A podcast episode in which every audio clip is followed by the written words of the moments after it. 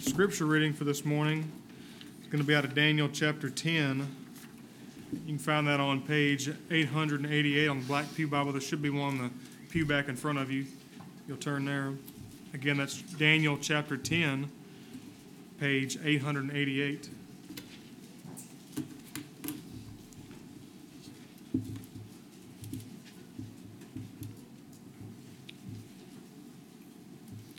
In the third year of Cyrus, king of Persia, a word was revealed to Daniel, who was named Belteshazzar. And the word was true, and it was a great conflict. And he understood the word and had understanding of the vision. In those days, I, Daniel, was mourning for three weeks.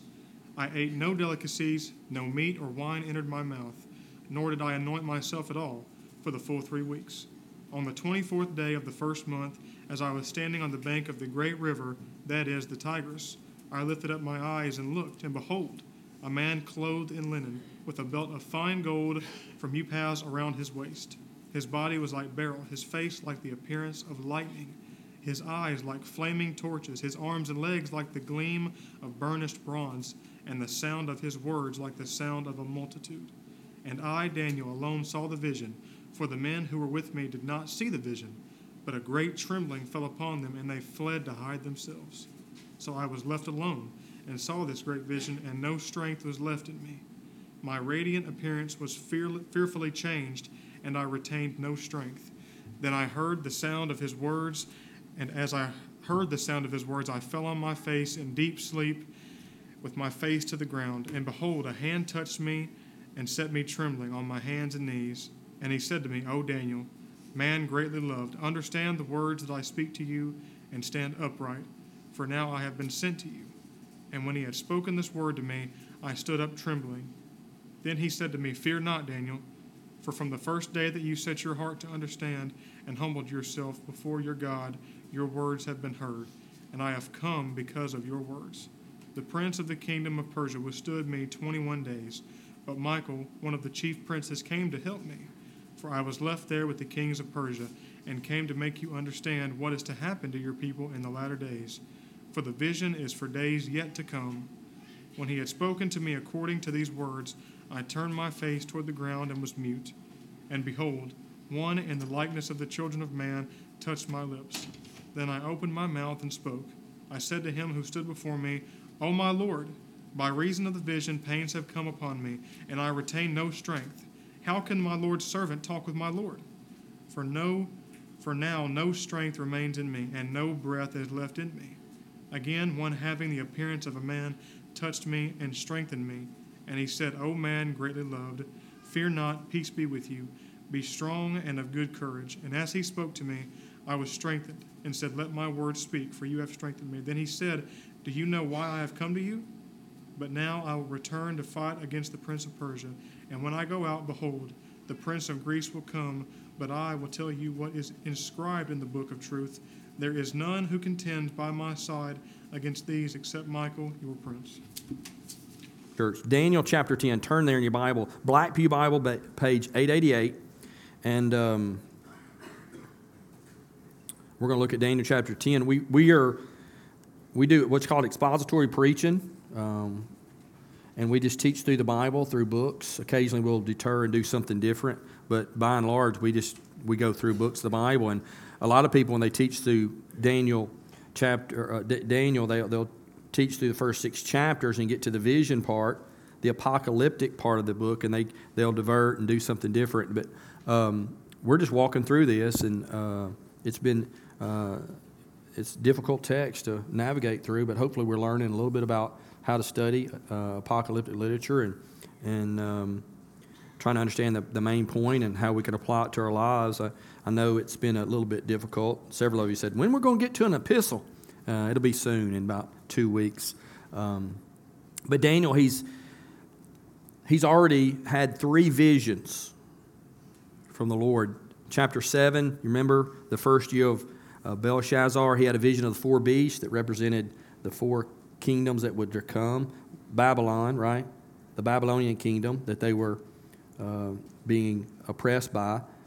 The Persians that would come after them, uh, they would be overthrown by the Greeks and then the Roman Empire. And then, chapter 8, Daniel has another vision of two middle kingdoms.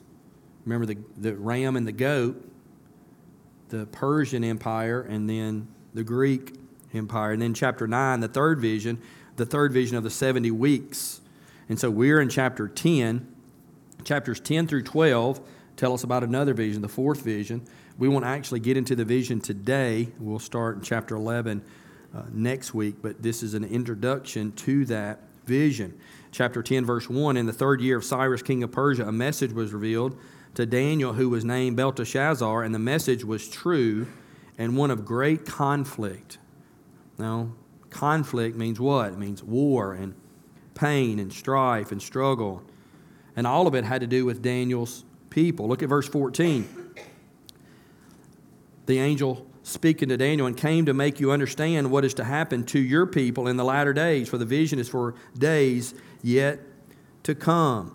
So, this conflict we'll see in the vision of chapter 11 and 12, but it's concerning Judah, Daniel's people. And during this time, when Daniel receives this vision, about 50,000 of those exiles had returned to Jerusalem to rebuild the city and rebuild the temple, but Daniel stays back. He's in his 80s, late 80s, maybe even 90 at this point, so he stays back. The third year of the reign of Cyrus would have been the year 535, 534 BC. It's just a few years before Daniel dies. This places the vision about two years after the first group of exiles returned to Jerusalem. So, two years in, Daniel's getting this vision. The exiles are back in Jerusalem. They're rebuilding the, the city, they're rebuilding uh, the temple. What they had done by this point, they had cleared the temple area, they had resumed daily sacrifices, they had laid a foundation for the temple, but then the work stopped and that work had stopped was stopped for about 15 years until God sent Haggai, the minor prophet, to Jerusalem to instruct the remnant to resume the work, and, and which they did. But by this time, 535, 534, Daniel may have heard of that, that cessation of the work. And so he's grieved and he's mourning. And you'd think by this time, in his late 80s, maybe even 90, you'd think uh, Daniel would have retired from being a prophet. They had a pretty good pension plan.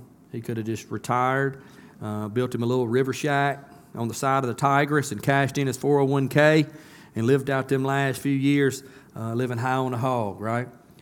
But Daniel uh, doesn't do that. He continues to seek the Lord on behalf of Judah, on behalf of his people. And the chapter begins by saying that the message Daniel received concerned this great conflict. We'll see it in chapter 11 there's an, going to be an earthly conflict, but there's also a war going on in the heavenlies. So, our first point today is when the invisible becomes visible, fear and humility is always the response. And look at the, the text there in chapter 10. Daniel has been mourning for three weeks, right? 21 days. And during this time, during that exact time period, those in Jerusalem, if they're being faithful to the Lord, they're celebrating the Passover.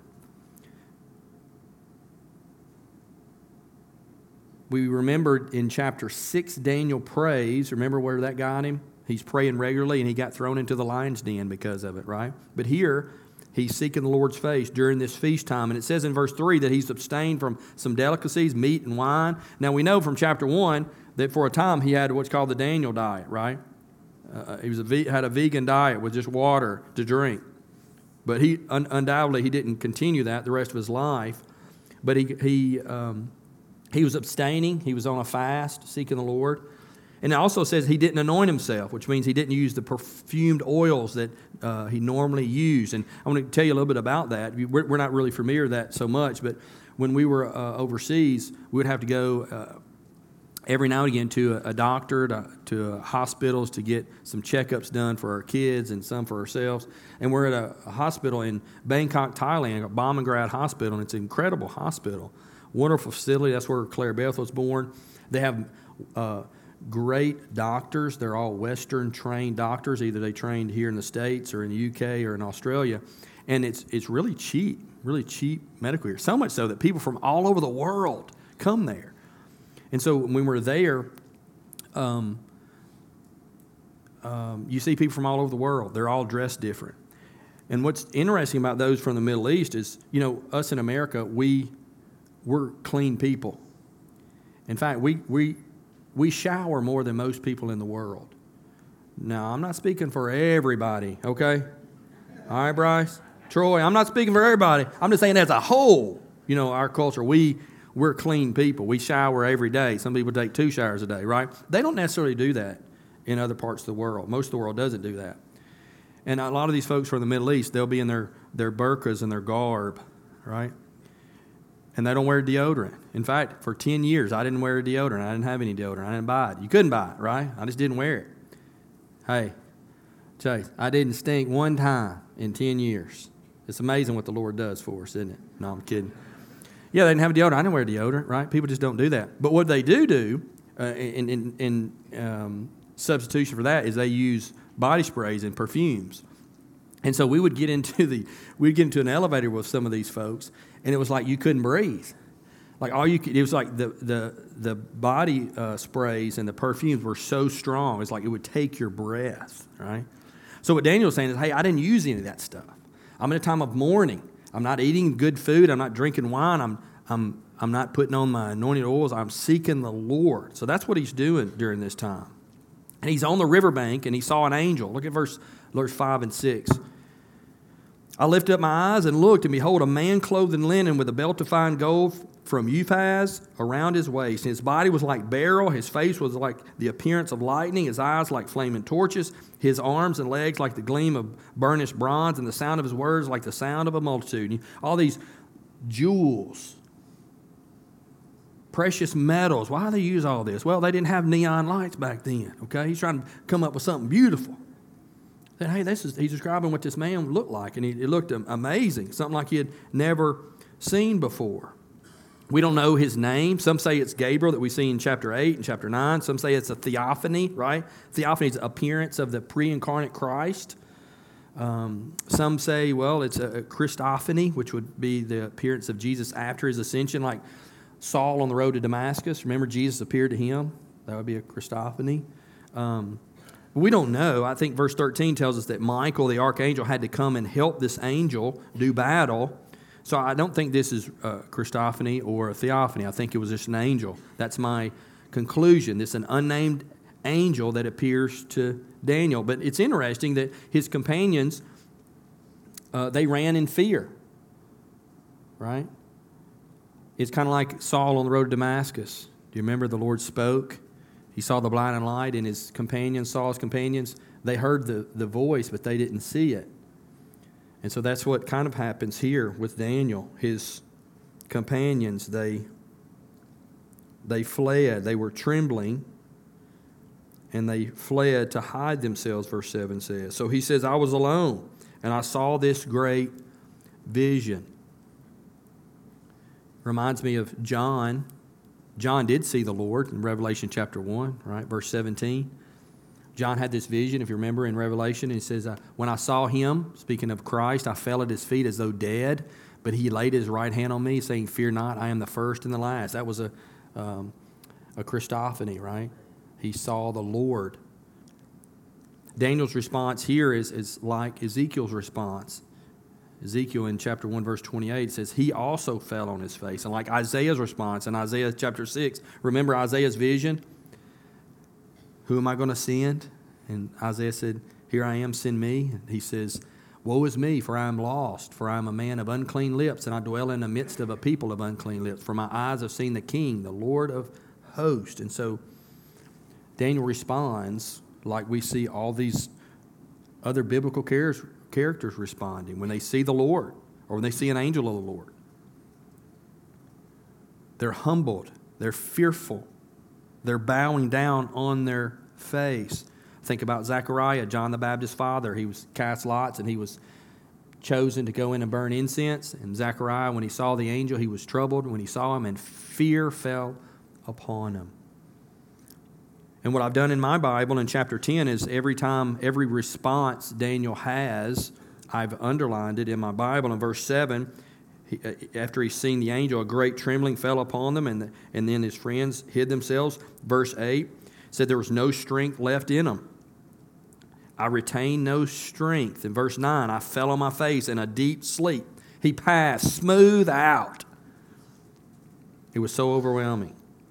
Verse 10, how did Daniel respond? He was trembling on his hands and knees. Again, verse 11, he stood up trembling. Verse 12, the angel says his fear not, so he was fearful. Verse 15, I turned my face toward the ground and was mute. I could not speak. Again, verse 16, I have no strength. Verse 17, for now no strength remains in me, and no breath is left in me. He was, he passed out and he's has no strength and he's breathless because of this heavenly creature. Daniel was already humble, but after seeing this messenger from God, he's even more so. Isn't it interesting when you hear people, they have these experiences with God? They see God, or they see an angel, or they hear from the Lord. They want to talk about their experience, you know, and promote it and make themselves like something of importance. If you really see the Lord, what do you do? You're going to reverently humble yourself before the Lord. When the invisible becomes visible, fear and humility is a response, and that's Daniel's response after seeing the angel. The second thing we learn from our text is that conflicts on earth parallel the conflicts in the heavenly realm. God is responding to Daniel's prayer. Look at verse 12. The angel said to Daniel, Fear not, Daniel, for from the first day that you set your heart to understand and humbled yourself before the Lord, your words have been heard. Remember, for three weeks he's been praying, Seek the Lord, fasting, not putting on the anointing perfumes, but he's seeking the Lord, really wanting to for the Lord to respond. And I have come, the angel says, I have come because of your words. What's happening is, is Daniel is being able to see a glimpse of what's going on in the heavenlies. He's opened up the curtain. God has opened up the curtain for him to see, hey, there's some other, there's another reality, and there's something incredible going on that we can't see, but he allows Daniel to see it. Look at verse 13. The prince of the kingdom of Persia withstood me 21 days, but Michael, one of the chief princes, came to help me, for I was left there with the king of Persia. And I came to make you understand what is to happen to your people in the latter days. Who is this prince of Persia? Automatically, you would think, well, is that Cyrus? No, of course not, right? Because Cyrus, what did Cyrus do? Cyrus allowed the Jews to return. He issued a decree, 2 Chronicles 36, 22, and 23. Remember that from last week? Now, in the first year of Cyrus, king of Persia, that the word of the Lord by the mouth of Jeremiah might be fulfilled. Remember, Jeremiah said they would be in exile 70 years. The 70 years is about up. The Lord stirred up the spirit of Cyrus, king of Persia, so they made a proclamation throughout all his kingdom and also put it in writing. What did he write? The Lord, the God of heaven, has given me all the kingdoms of the earth, and he has charged me to build him a house in Jerusalem, which is in Judah. Whoever is among you of all the people, may the Lord, his God, be with him. Let him go up. So it's this prince of Persia. It's not Cyrus, because Cyrus wouldn't be impeding the Lord. No, Cyrus had given the decree. So who is this prince of Persia? I think it's a, a demonic prince, a demonic figure. God had heard Daniel's prayer. He'd sent out an angel to do spiritual battle in response, and he was to give a, a, a vision, help Daniel understand a vision. And then this angel is detained. He's deterred by this demonic prince of Persia. Now, there seems to be like this entire hierarchy of authority among angels and demons. According to Ephesians chapter 3, verse 10, there are rulers and there are authorities in the heavenly places. In fact, we see this in the New Testament. Paul writes to the church in Colossae, Colossians 1.16, Jesus created all things in heaven and on earth, visible and invisible, whether thrones or dominions or rulers or authorities, all things were created through him and for him. So Jesus created these heavenly beings, right? We know the devil was a one of these beings who fell. He rebelled against the Lord, right? He was cast out of heaven. In fact, John three times gives the devil this title, ruler of the world, in John 12 31, 14 30, and 16, verse 11. Jesus calls the devil, Satan, the ruler of the world. Paul calls him in Ephesians 2 2, the prince of the power of the air. So you got this ruler and prince. They're different English words, but actually in the original language, they're the same word, right? In all four of those verses. Created beings, angels and demons. Now we didn't do some deductive reasoning. If Satan is the prince of the entire world and the power of the air, then it stands to reason that the prince of Persia is a demonic figure, right? That had a authority over part of the world, maybe the nation of Persia. We're not sure. But we see a glimpse of this heavenly battle. We see it in other parts of the, of the Bible. Job chapter 1, remember the story of Job? Job 1 8, the devil and his angels appear before the throne of God, and God questions Satan about his righteous servant Job. And the Lord said to Satan, Have you considered my servant Job? And there is none like him on earth, a blameless and upright man who fears God and turns away from evil. Another snapshot of the spiritual battle that's going on in the heavenlies, 1 Kings chapter 22. Great stories in the Bible. Ahab, he's a wicked king of Israel. He asked Jehoshaphat, king of Judah, this is after the kingdom had split, to help him in a battle against another nation. Jehoshaphat said, Yeah, I'd love to go. Let's hear from a prophet first. Make sure this is the right thing. Jehoshaphat had a little more sense than Ahaz. So a prophet, Micaiah, was called. All the false prophets were telling Ahab to attack. And the host of heaven, they're standing around the throne room of God and they're suggesting how Ahab might be lured into attacking and meeting his death. There were a number of suggestions, but finally, one spirit said in verse 21 through 23 Then a spirit came forward and stood before the Lord and said, I will entice him. And the Lord said to him, By what means? And he said, I will go out and will be a lying spirit in the mouth of his prophets.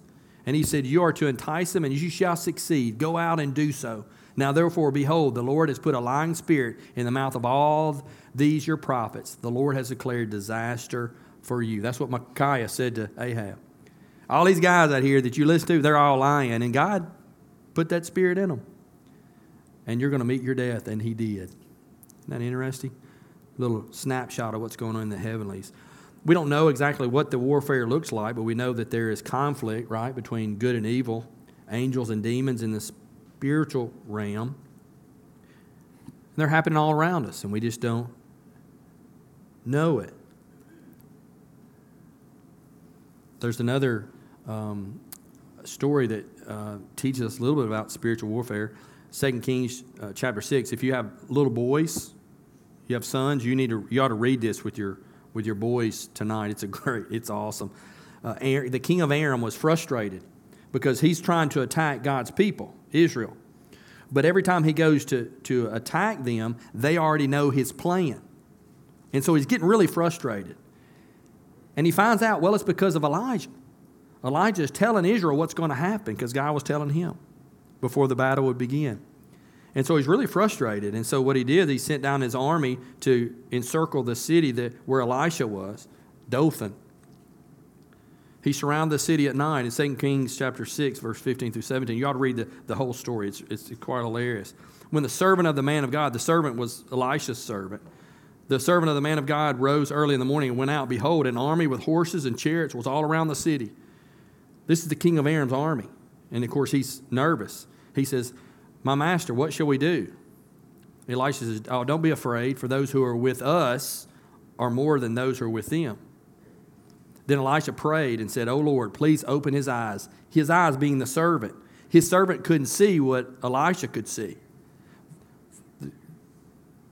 The king of Aram surrounding the city, getting ready to attack the city, and everybody's all frightened except Elisha, because Elisha could see what they couldn't.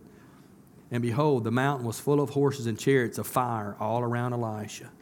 So you have this, this battle fixing to take place, but all around the king of Aram's army, all behind them, encircled them. Not only they have chariots, and not only have they have horses, their chariots are on fire. Yeah, God letting his people see just a little glimpse of what's going on in the heavenlies. There is a spiritual war being waged all around us that we can't see. We don't understand it completely, but we see little snapshots of it in Scripture. And we're not one going around blaming everything on the devil or demons, right? But we know it's, it's real. We see it here in Scripture. In Revelation chapter 12, one of a, uh, a great scene that has bearing on our text today, and a battle is described involving the same archangel Michael that we see in our text. Now, war arose in heaven. Michael and his angels fighting against the dragon, the dragon being the, the serpent, the devil, right? And the dragon and his angels fought back, but he was defeated, and there was no longer any place for them in heaven. And the great dragon was thrown down, the ancient serpent who is called the devil and Satan, the deceiver of the whole world. He was thrown down to the earth, and his angels were thrown down with him. And I heard a loud voice in heaven saying, Now the salvation and power and the kingdom of our God and the authority of his Christ have come. For the accuser of our brothers has been thrown down, who accuses them day and night before our God. And they have conquered him by the blood of the Lamb and by the word of their testimony, for they loved not their lives even unto death. We think of spiritual warfare, probably most of you, you think of the New Testament, you think of Ephesians chapter 6, right? Verse 10 through 18.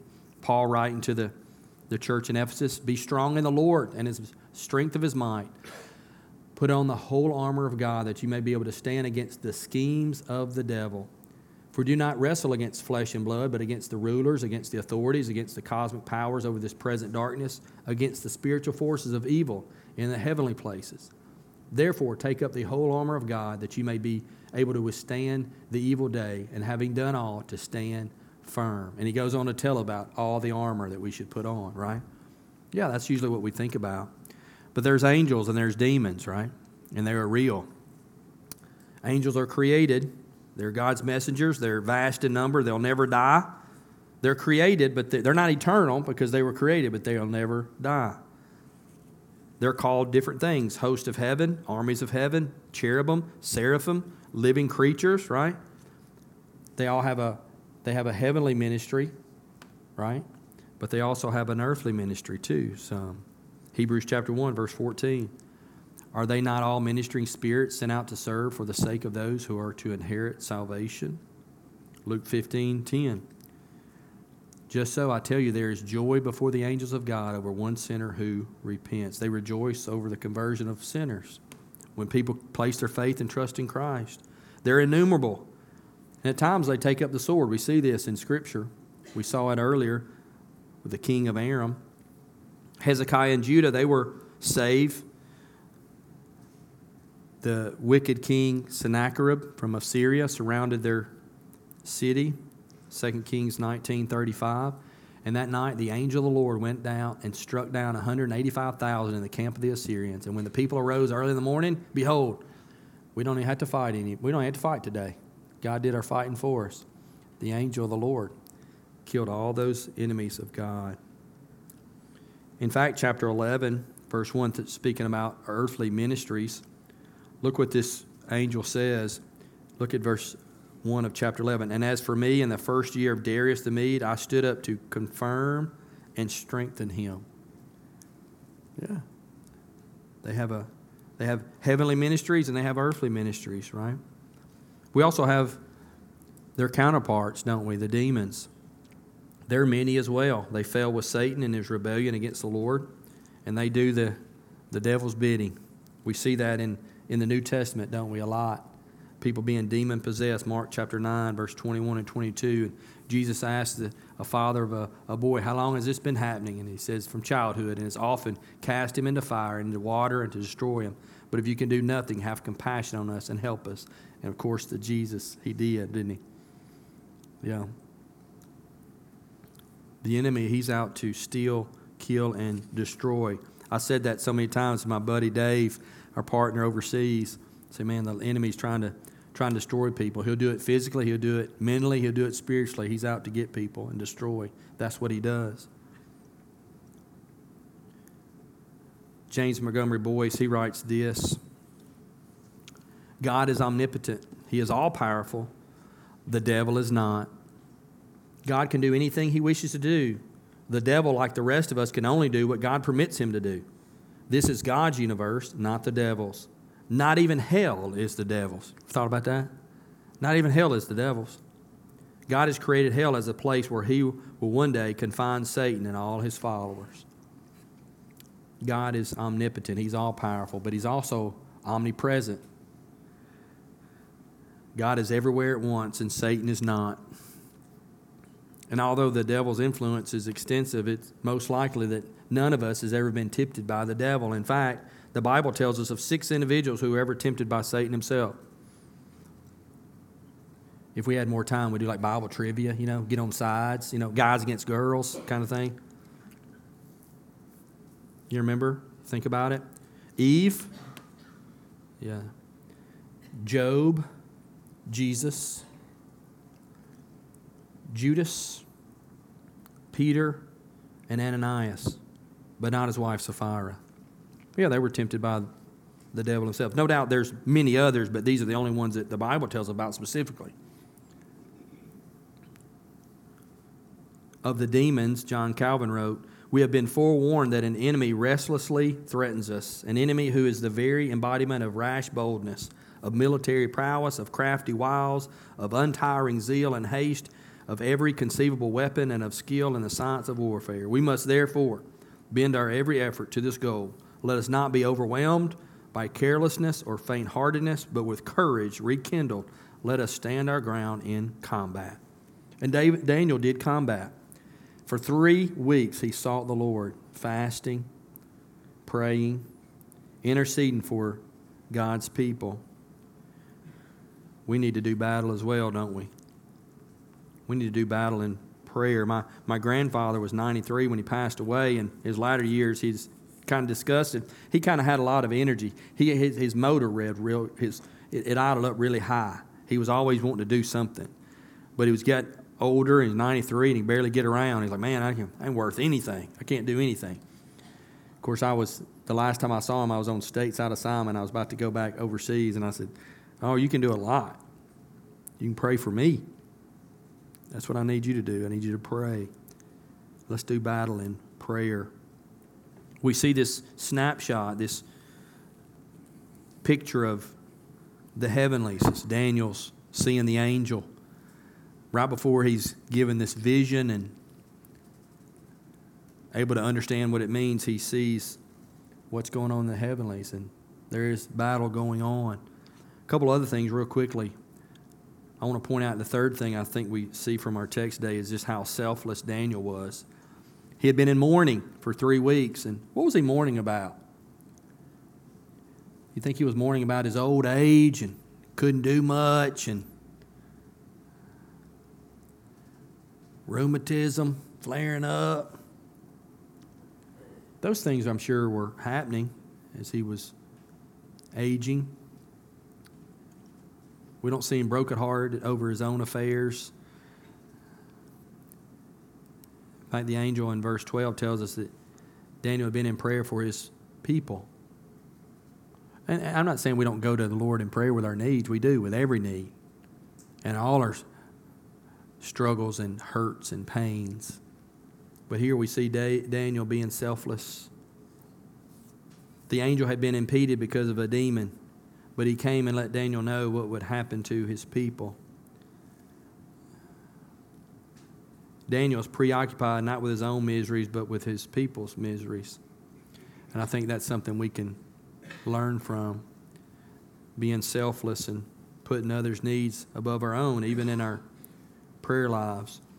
And lastly, we see that God greatly loved Daniel. Daniel was greatly and dearly loved. We have a lot of joys in life.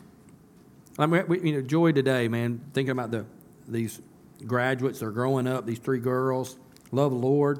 The Lord's going to use them. We're excited. We think about that. We we have a lot of joy. I know in, in, in life. I tell this when I when I counsel people when they're getting married I mean, there's a lot of joy in knowing that out of all the people in the world, Jenny chose me. and think about your own spouse. Out of all the people they could have married, they chose to commit to you for the rest of their days. And that's a, that gives us joy. Our children, you know, there's a lot of joy in, in, in, in raising children, a lot of headaches and pains and aggravations, but there's so much joy in it. Yeah, you don't have kids and regret it, right? You don't have them and regret it, but you don't have kids and regret it. It's like, oh, yeah, it's a lot of, a lot of work and a lot of effort, but it's, man, it's a lot of joy. There's a lot of joy in that, a lot of joy in our spouse, a lot of joy in a lot of things. But man, there's no greater joy than knowing that the Lord, the creator of the universe, the holy God, dearly loves us, his children. Man, isn't that awesome? Verse 11, verse 19, it says that Daniel was dearly loved by God. And he, he heard him when he prayed. When he started praying, he sent, these, sent this angel out to Daniel. And that angel was impeded by that demon of Persia. But God had heard his prayers. Psalm 4, verse 3. But know that the Lord has set apart the godly for himself. The Lord hears when I call to him. You know who else is called dearly loved in the Bible? You remember? John, you got it? Chris? Who's dearly loved, you know? Think about the disciples. Who was the beloved? John. Isn't that, isn't that interesting? Yeah, here, Daniel, the Old Testament prophet, he's dearly loved. And you have John, the apostle. He was the beloved disciple. Yeah. What do we do with this text just by way of application? And we're this is kind of an introduction, and we'll get to the vision next week. What do we how do we apply the text? We we learn what's the main point of the text. Hey, God gave Daniel sent an, sent a, an angel to help him understand this vision, to give him this vision, understand it. And, and Daniel's given this picture as uh, um, a peek at the, what's going on in the heavenlies. What do we do with this? Well,